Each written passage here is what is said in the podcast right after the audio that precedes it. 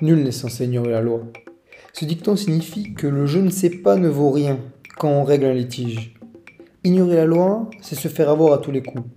Je suis Clément Delmas, étudiant en droit à l'Université de Toulouse, et mon objectif est de vous donner les clés pour que vous ne soyez pas les dindons de la farce. Le droit peut paraître dur et austère, et c'est le cas. C'est pourquoi cette émission va vous résumer en deux minutes une notion indispensable qui pourrait changer votre vie. Le droit n'attend plus que vous. C'est parti. Aujourd'hui, nous allons traiter de la légitime défense.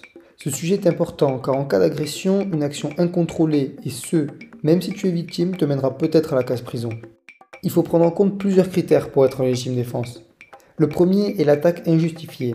Si tu insultes un mec et qu'il te frappe, ce n'est pas la légitime défense qui entrera en jeu. Le deuxième est l'immédiateté de la réponse. L'idée pour toi n'est pas de gagner la bagarre, mais de mettre fin à l'agression.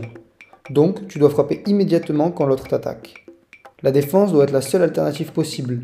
Même si c'est dur de garder son sang-froid, parfois il vaut mieux appeler la police. En plus, il faut que la défense soit proportionnelle, c'est-à-dire que la gravité de l'attaque doit être égale à celle de la défense.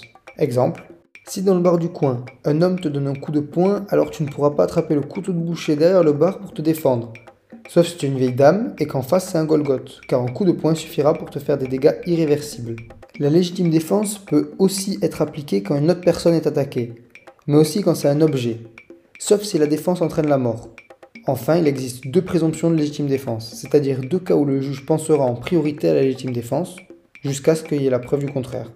Le premier cas, repousser de nuit l'entrée par effraction ou ruse dans un lieu habité, et le deuxième, se défendre contre les auteurs de vol ou de pillage exécutés avec violence.